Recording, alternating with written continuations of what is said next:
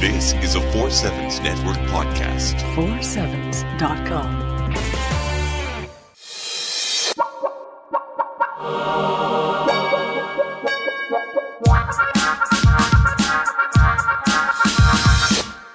The Sniffer. Cathi, this is a theme episode. It's the Stupid Idea It's Show. the Stupid Idea Show. We should have a with special sting. Nora Young and Cathi Bond. People We might say that every episode of The Sniffer is a Stupid Idea Show. No, no, not the last one when we just sort of laughed and were hot. Uh, so you have the first story, and I actually, I, I'm having trouble believing this, I have to admit. It's true, Nora. I found it on the internet. Okay, well, it's on the internet. I actually I found it at Better Humans. There is this forum there, and it's called the Make Me Taller Forum, and it was started out by this really wealthy British guy who went through a process called limb lengthening. In other words, he was stretched. Ew! Limb lengthening originally got going for dwarves. It did, but then now people are using it as a cosmetic procedure. He used to be five six, and now he's five nine. You can go to the blog and hear his story. How I became a champion of leg lengthening is an interesting story. I'm a pretty uncompromising person who likes to win and likes to be the best. I've had a great education, a fantastic career that has made me a millionaire, and a wonderful lifestyle, but my height was just average, and I found that unacceptable. so it was a slow boat to China, and That could be a perfect metaphor for cosmetic surgery in general. I, found that unacceptable for my fabulousness. Yeah, that is. Uh, I'm not going to ask you how it works, but you can on the mind reels. I wonder how it works. And Nora, Nora, listen to this. He's going back because he found he felt so much better. He could really, I could really look people in the eye. He says, and then now he's going to be stretched to six foot one. Oh my God! And it, but cost eh, depends on if you've got. Although if he's, a, I hope he's a multimillionaire. But it said um, it's two, twenty-five thousand dollars up to two hundred fifty thousand, and it can take you six months off work. Um, while you recuperate, or up to a year while you lie in bed and scream like that Like seagull. that.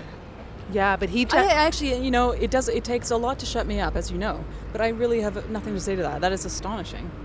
So now you have what is Another your stupid idea? you know those stupid "this is not a plastic bag" canvas bags.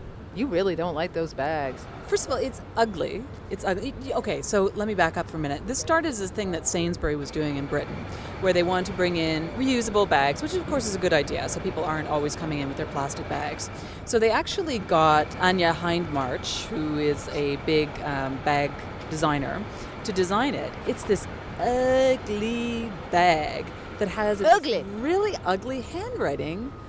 This is not a plastic bag. And it's t- taken off insanely. And people lined up for it. Now it's available at uh, holt's in canada and uh, you know in the states and so on. And i guess you can make an argument about publicizing green things and making it you know as we talked about on the show before making it hip and chic to do green things. But there's something about the self-satisfied aspect of walking around with your this is not a plastic bag thing that i just i just hated it. And there's- and there's something about it that just like regardless of what you say like it's still turning consumption into this kind of fetish object right? Even though it's this canvas bag. And plus you know treehugger made the point that it's not even like it's made in china or whatever right But you can still say though, if it does make people realize that they should not eat plastic, bad, bad, then that's good. oh i know How much does it cost? Maybe I'll get It's one. about- you would do that just to bother me wouldn't you no, Nora. No, but you have a new bag. Is it I plastic? do. It's my. I just got it. I got it at Quasimodo.